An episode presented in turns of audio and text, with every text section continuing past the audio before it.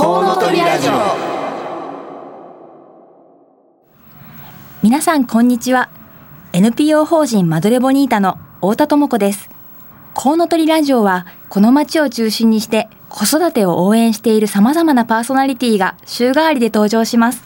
さらに様々なゲストをお迎えしたりお電話をつないだりしながら理想の数だけ子供を産み育てるために個人や社会はどうすればよいかリスナーの皆様と一緒に考えられるような話題を中心にお届けしていきます。一週目は母親の産前産後ケアの NPO 法人マドレボニータから私太田智子。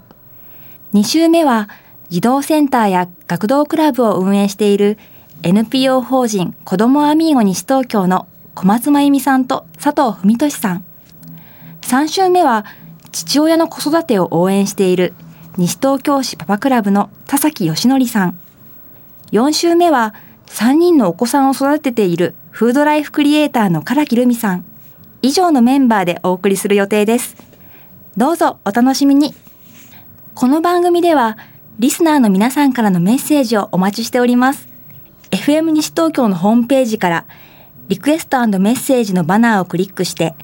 必要事項を入力の上送信してください。ツイッターをご利用の方はハッシュタグ 842FM をつけてたくさんつぶやいてください。お待ちしております。それでは30分間ごゆっくりお楽しみください。この番組は理想の数だけ子供を産み育てられる社会の実現を目指して活動を行っているワンモアベイビー応援団の提供でお送りいたします。僕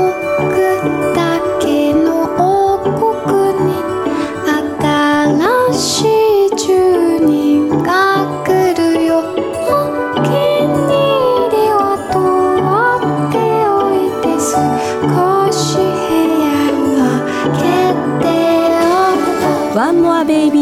ビー応援団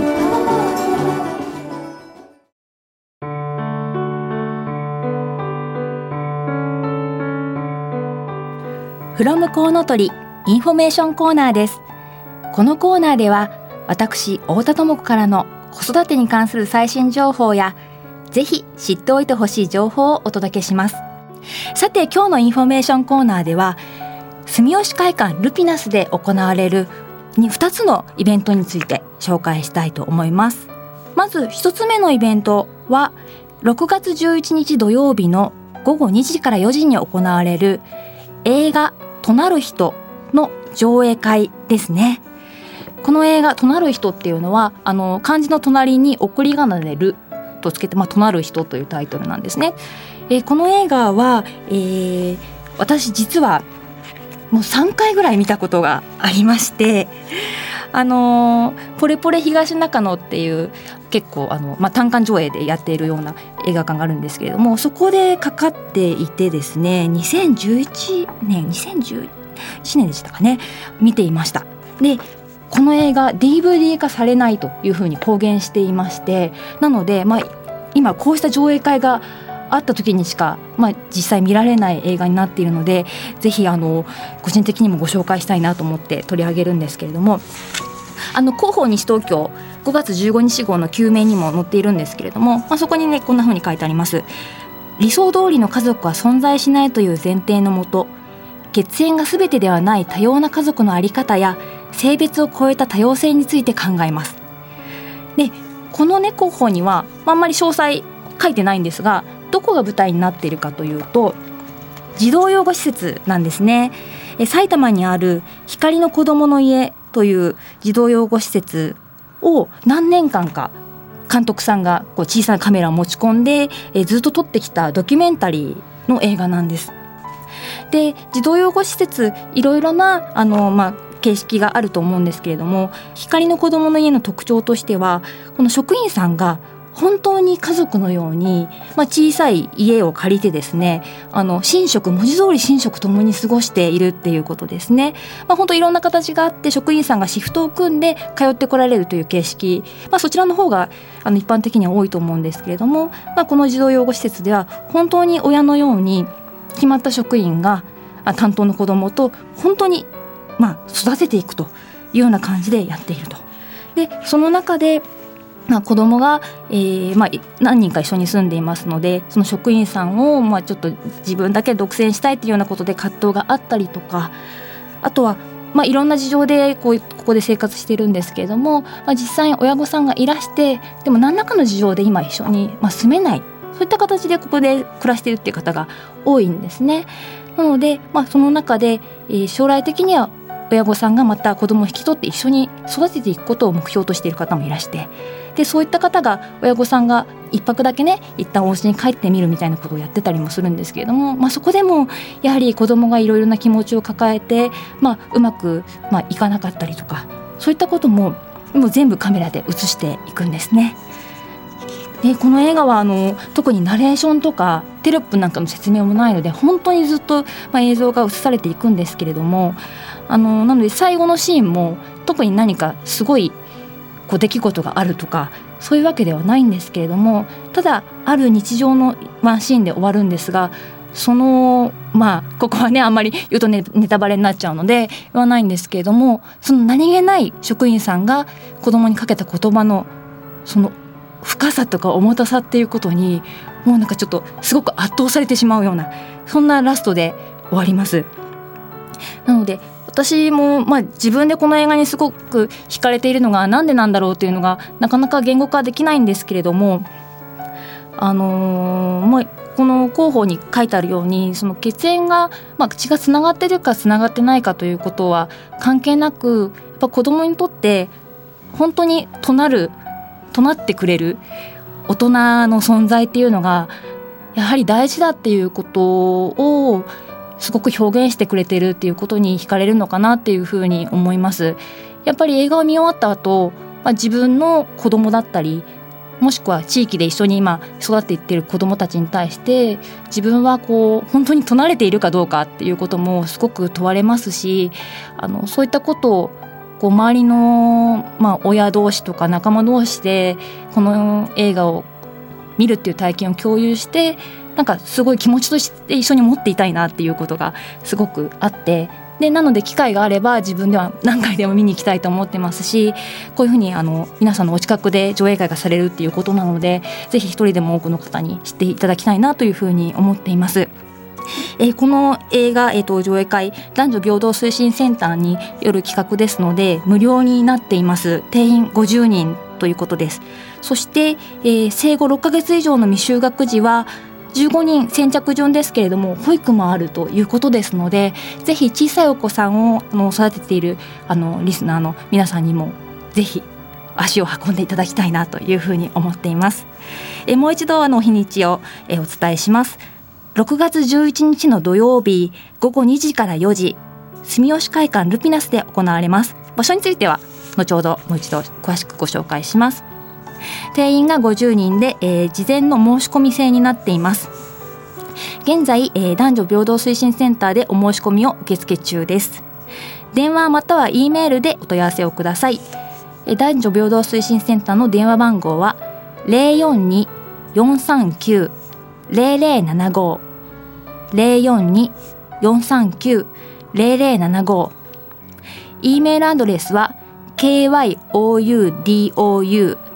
アットマーク city.intokyo.lg.jp えー、共同アットマークシティ西東京 .lg.jp ですね。えっと、お電話の場合はこちら受付平日のみとなりますのでご注意ください。えまず一つ目のイベントは6月11日土曜日に行われる映画となる人の上映会でした。続いて同じく住吉会館ルピナスで行われる、えー、もう一つのイベントをご紹介しますこちらのお日にちは。6月15日の水曜日午前9時45分から11時30分に行われます、えー、産前出産前出産後の女性を対象としたバランスボールエクササイズの講座になります。これは私が勤めています NPO 法人マドレボニータの、えー、認定の産後セルフケアインストラクターが担当する講座になります。まあ、前回もあのお話したんですけれども実は出産ということで女性は心にも体にも大変大きなダメージを負うんですね。やっぱりそれだけ出産というのは大変大きなことなんですけれどもまだまだ出産後にそういうダメージがあるということは知られていなくてそのためにリハビリとかいろんなケアが必要ということも、まあ、まだまだちょっとあまり知られていないような状況です。出産後はしっかりお休みをして体を休ませた後はこうした有酸素運動をしてしっかり体力をつけるそしてえー、まあ、一時期ねこうお家にちょっとこもってしまうような時期があるので、まあ、外に出て行っていろんな人と話して心の方のリハビリをするそういう必要がある時期なんですね。で NPO 法人マドレボニータではそれがこう適切にできるようなバランスボールのエクササイズとコミュニケーションワークを組み合わせた講座というのを全国で、えー、実施しています。6月15日の水曜日に行われるのは、まあ、単発で、えー、1回で、えーまあ、実施されている講座になります。対象となるのは出産後の女性だけでなくて妊娠中の方も参加できますこれあの出産前の方と、まあ、妊娠中の方と産後の方一緒にできる講座の、まあ、いい点としてはですね妊娠中の方が産後の女性と赤ちゃんにその場で出会えるっていうことなんですね。やはりあの、今赤ちゃんを、まあ、ちっちゃい生まれたての赤ちゃんを抱っこしたことがないまま妊娠して出産する人ってすごく多いんですね。私も一人目の時そうでした。なので、まあ、妊娠中にどんな生活が待ち受けているのかっていうのがなかなか想像できないという点があります。こう出産後2ヶ月から3ヶ月ぐらいの女性と赤ちゃんがいて、まあ、お世話をしている様子だったりとか、まあ、抱っこをさせてもらったりとかしてみることで少し産後のイメージもできるかなと。という意味で妊娠中の方にも大変おすすめの講座になっています。この講座は1時間45分の講座になっていましてまず最初にバランスボールを使ったエクササイズ。その後にシェアリングと呼んでいるコミュニケーションワークも行います。運動不足の解消にもなりますし地域の仲間づくりにも最適です。またこの講座を企画されたチロリン村さんから地域の子育て情報の紹介もあります。ぜひ多くの皆さんにこのエクササイズに参加していただきたいと思っています。えーと、対象をもう少し紹介詳しく紹介しますと妊娠12週目以降で、えー、お医者様から運動制限をされていない方臨月でも大丈夫です。出産後の方は産後2ヶ月以降の母親と生後210日以内の赤ちゃん。でこの生後、えーと、生後もしくは産後7か月以上の、えー、方は、えー、お一人で赤ちゃんは、えー、保育に預けて単身でも参加できます。保育も用意されているということですね。応募多数の場合は西東京市内の在住もしくは在勤の方が優先となります。受講料は1500円。え保育を利用する方は保育料が別途かかります。募集人数は12名です。こちらお申し込みを希望される方は NPO 法人ワーカーズコレクティブチロリン村さんにお申し込みをしてください。メールアドレスですね。メールでご連絡ください。メールアドレスは chirorinmura アットマーク mbn.nifty.com えチロリン村アットマーク mbn.nifty.com ですね。えー、チロリン村さんの方に、えー、6月15日水曜日のバランスボールエクササイズ希望ということでご連絡をお願いします。えー、以上2つ目のイベントのご紹介でした。今回ご紹介した2つのイベント両方とも、えー、会場が住吉会館のルピナスになります。ルピナスの、えー、アクセスをご案内します。えまず徒歩の場合は最寄りの駅は西武池袋線のひばりが丘駅です。西武池袋線のひばりが丘駅から徒歩15分となっています。西東京市コミュニティバス花バスでも行くことができます。西武池袋線ひばりが丘駅より宝谷庁舎方面行きのバスに乗ってください。6番消費者センター商工会前下車徒歩2分。または7番住吉会館ルピナス下車徒歩1分です。またルピナスは、えー、限りがありますが駐車場もありますので、えー、お車で行っていただくこともできます。ぜひ、えー、この6月11日と6月15日住吉会館ルピナスでお越しください。以上インフォメーションコーナーでした。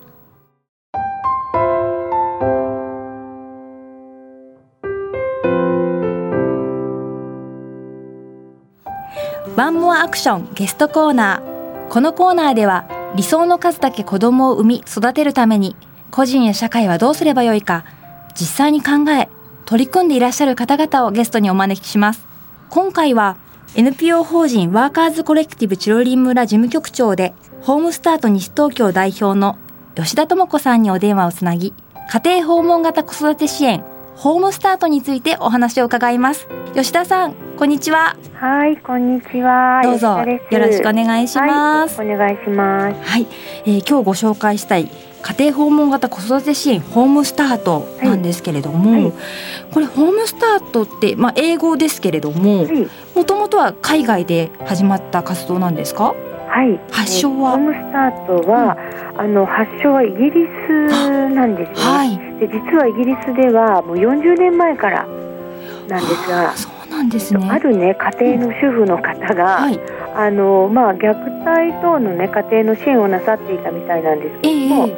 あのこういった活動っていうのはやっぱり専門家だけの力では不十分。うーん。ということを実感したことから、はいあの子育ての経験者、はい。先輩ママがその当事者の人のところに、うんうん。あのボランティアで行くっていう活動だったんです。はい。であのその10年後ぐらいには全域に広がっていたみたいなんですけども。イギリスのですか？そうですえね、え日本では8年ほど前になりますね。日本に入ってきたのは。そうですね、はい。一番長くやっているのが実はすぐ近くのはい。東京都の,、はい。あの清瀬市なんです。清瀬市。はい、はい、はい、そちらでもう8年になるのあで、もうじゃあ本当に入ってこきた時から。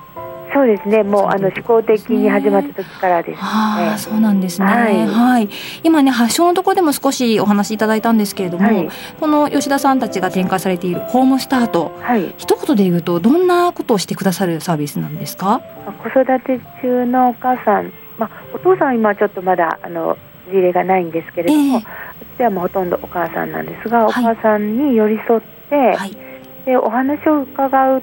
ていう支援なんですけれども、はい。実はお母さんだけでなく私たちの目的としては子どもの最善の利益っていうところなんですねはい。最終目標ははい。つまりママが元気に子育てしていることでその家庭の中全体がみんな幸せ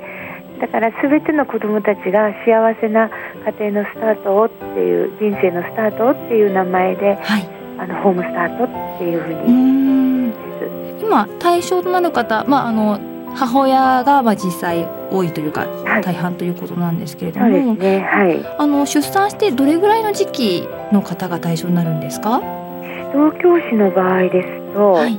本当にあのゼロちゃんがすごく多いですねあ。ゼロゼロ歳のお子さんが。ゼロさんですね、うんうんで特徴的なのは、はい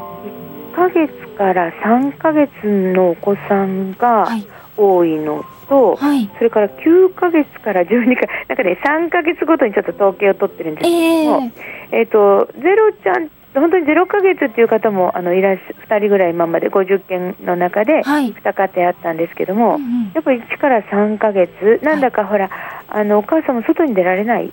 ねその時期、徐々に出ていかなきゃいけないけど、うん。ハードルが高い時期ですよそうね。ですね、うん。それとだんだん、まあ、個性も出てきて、はい。でまあ、体も動くようになった9ヶ月から12ヶ月ぐらいに、はい。やっぱりなんか食べないだとか、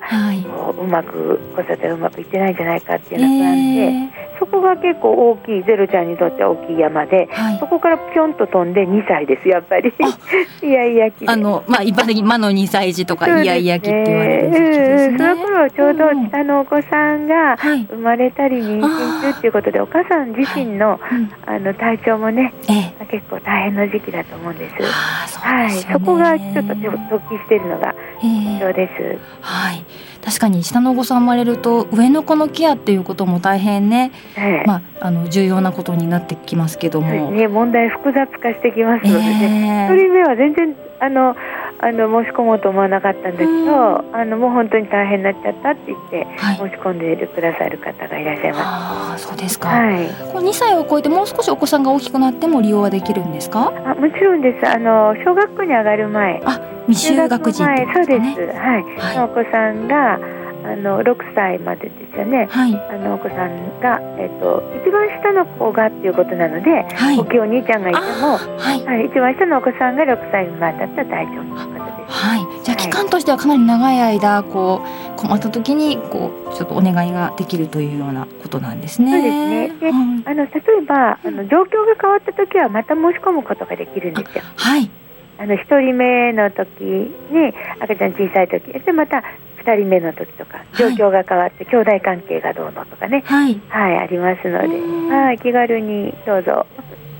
はい。はい。あで今のお話でねにあのまたか申し込めるということがあったんですけど1回のお申し込み、まあ、今回お願いするとしたら、はい。えーとまあ、どれぐらいの回数いらしていただけるんでしょうか？はいあの一応基本は4回なんですね。4回。はい。えっ、と期間的に、うん。あのもちろんあのお母さんのご希望なんですけれども、はい。あの一番多いのはまあ1週間に1回。はい。だいたい曜日が決まっていたりええ時間が決まっていて、うんうん。あの4回申し込まれる方が多いです。はい。で中にはあの4回行った後にうん。あの、えっと、オーガナイザーって言ってコーディネーターがいるんですねあのビジターさんを。はい。あのご家庭に派遣するええ。あのお世話役みたいな。はい。が、えっと、モニタリングって言ってこの活動どうでしたっていうふうにあのお聞きするんですね。ああ終わった後にですね。そうですね、んそれでお母さんの中で、はい。あやっぱりちょっともうすもうあと1、2回お願いしたいですっていうようなご希望を伺って、はい。それで延長したり、ああのはい、もう十分ですとか、はい。で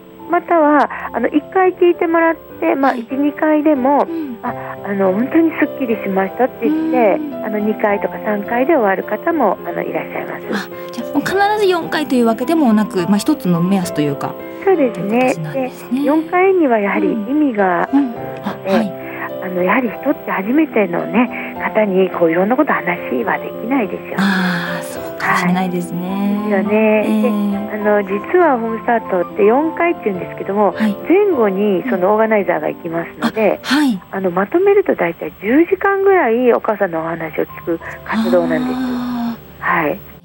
今ね私の手元にもチェックリストこれねチロリン村さんのホームページから、はい。お申し込みのね用紙のところではい出てきますけれども、はい。なんかこう漠然と不安だったりっていうこともこのチェックリストを見ていくと、はい、選ぶことができるなっていうふうに思いますね。そうですね。ね。うん、でそのシートに従って、はい、最初に訪問した時に、ええ。あのコーディネーターのオーガナイザーが一つずつ確認をしていきます。はい、あそしたらあ私今それは違ったって言ったらまた消してもらってもいいわけ。ええそこでちょっとまた調整してはい、はい。これがバッチリっていうことはないと。思う、ええ。はい、はい、でもあの決めるのはお母さんで全てはいその質問は何々したいになってると思うんですよ、はい、私はこうしたいっていう。で最終的にはお母さんがサインをしっかりしていただかないとはい。訪問は始まらないので、はい。本当にあのお母さんの意思で申し込んでいただくということなんです。このビジターさんは、はい。えー、ボランティアの方ということなんですけれども、はい、えっとビジターさんはですね、はいすごいプログラムがあるんです。あ えっと毎年ホームスタートのビジター養成講座っていうのをあ、はいあ、の行っておりまして、ええ実は8日間もあるんですね。8毎週1回。週1回8日間の 講座があるんですね。はい、これもあうんの全国で、はい、あの同じカリキュラムなんですね。でああのもちろん講師はあのそれぞれ地域の方をーええあのお願いするんですけれども、じゃあね、はいそういうふうにしっかり研修を受けられた方がご支になるということなので、その点も本当に安心できますね。ですね、もちろんあの訪問するときは隣の人が行くっていうことはありません。ええ、あのお買い物したときに合わないような、はああ、い、そうですよね。その点は配慮しています。地域のことが分かりつつ、そんなにとっても近所というわけでもないっていうようなそうですね、訪問が終わったらうん。まず合わないんじゃないかなっていう。感はあこの活動を利用するにあたってはいすべて無料ということなんじ。です。もちろん、はい、ね無料です。無料が一番のこのポイントなんですね。はい。はい、私たちがやりたかった支援なんです。すはい、誰でもあの本当に平等にはい。あの子育てって平等じゃないですか。そうですあの例えば20代で産む人も10代で産む人も30代で産む人も、ね、だったら同じ支援がうん。でここの西東京に欲しいって思って始めた支援なので、はい。はい、よりたくさんの人が申し込んでいただけるなのでボランティアさんは、えっと、皆さんあの有料だったらやらないけどはい。これはボランティアでやることだから私はこのビジターになりたいっておっしゃってください。はあ、ビジターさんにもそういう思いがあるということですね。はい、今今のお話を聞い聞聞いてリスナーの方でも、はいあのちょっとねあの利用してみたいとかもう少しお話聞いてみたいという方はいらっしゃるかなと思うんですけれども、はいあのそういう方はお問い合わせはえどうしたらいいですかね？はい、近くのあの、はい。公共施設がもしおありになったら、はい。あのホームスタートのチラシは大抵の場所に、はい。あの置いてあります。であのもしホームページがあの、はお使いになれるようでしたらホームスタート西東京。はい。あのカタカナでホームスタート西東京は漢字なんですけど、はい。もしくはホームスタートジャパンっていうところもあるんですけれども、はい。中間組織なんですけれども、ええ全国でやっているそのホームスタートの場所がわかるんですがはい。一番はお電話でも大丈夫ですのでわかりました、これじゃあ、えっと、チロリン村さんにはい。お電話をして、まあ申し込みたいとかちょっと質問がありますっていうことでご連絡しはいていいということですね。はい。はい、電話番号ちょっと私の方から申し上げますね。はい。零四二四二五零七八八。はい。零四二四二五零七八八。こちらにお電話をはい。してみてください。あの、はい。うちの事務局はええ。生活クラブ保育園ポムなので、はい、あの生活クラブ保育園ですっていうふうに出ることがこのお電話番号に。はい、ほとんどそういうふうに出ますので、あの事務局はあの、えっと生活クラブ保育園の中なんです。えっとホームスタートを申し込んでしたいですっていうふうにおっしゃってくだされば、はい、あのコーディネーターの方にはい。すぐに、あの回して折り返しお電話させていただきます。はい、わかりました。いではまずねこちらにお電話をしてみたり、はいえーインターネットが使える方は、はい、えーホームスタート西東京ではい検索してみるということですね。はい、今日はお話をはい、はいお伺いできてよかったです。ありがとうございました。はい、ありがとうございます。はい今回は NPO 法人ワーカーズコレクティブチロリン村の事務局長でホームスタート西東京代表の吉田智子さんにお話を伺いました。